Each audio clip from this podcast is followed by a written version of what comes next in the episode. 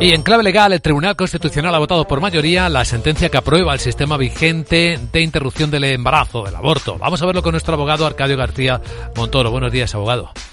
Buenos días, Vicente. ¿De qué hablamos?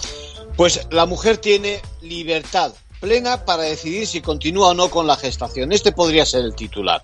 Ahora el Tribunal Constitucional considera que respeta la Constitución el modelo de interrupción del embarazo actual al reconocer a la mujer embarazada un ámbito de autodeterminación que da cuerpo a su derecho fundamental a la integridad física y moral en relación al derecho a su dignidad y al desarrollo de su personalidad. Se da respuesta así al recurso de inconstitucionalidad presentado por el Partido Popular contra la Ley 2-2010 que discutía si este sistema de plazos se ajustaba al marco constitucional español. Confirma, por tanto, que la mujer puede libremente interrumpir su embarazo dentro de las primeras 14 semanas.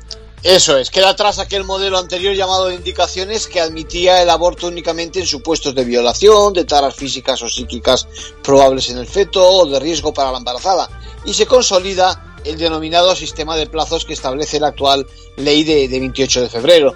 Bueno, según el Constitucional es compatible la protección de la vida prenatal con este especial desarrollo del embarazo para el cuerpo y la psique de la mujer. Es más, el tribunal se pronuncia sobre el papel de los poderes públicos en relación al aborto y alineado totalmente con el Tribunal Europeo de Derechos Humanos, establece que tienen la obligación positiva de garantizar, de asegurar la prestación de interrupción voluntaria del embarazo.